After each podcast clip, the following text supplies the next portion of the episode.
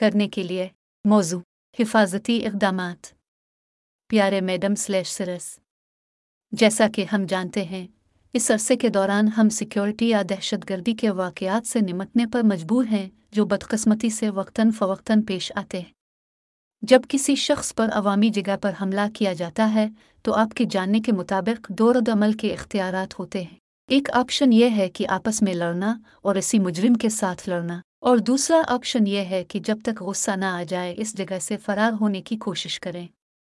تاہم، جب کسی معذور شخص کی بات آتی ہے اور اس سے بھی زیادہ سچ ہوتا ہے، جب بات کسی ایسے شخص کی ہوتی ہے جو وہیل چیئر پابند ہوتا ہے، ان دو طریقوں میں سے کوئی بھی ممکن نہیں ہوتا ہے۔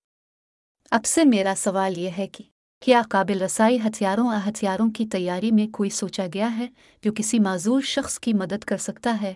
اگر اور جب وہ ایسی صورتحال میں آ جاتا ہے۔ اور اس حد تک کہ اس طرح کے ہتھیار تکنیکی سطح پر کھلے ہیں۔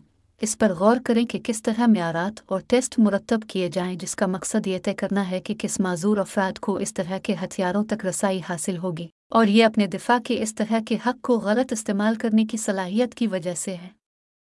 آئیے ایک فریب اور پادل خیال ہے، تا اخلاقی یا اخلاقی طور پر ناقابل قبول، جو کسی بھی قسم کے قابل نہیں ہے۔ آپ کیا سوچتے ہیں؟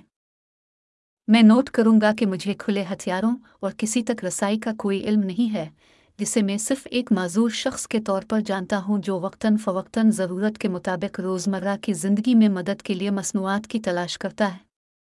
بہترین احترام۔ بھی نیا مینی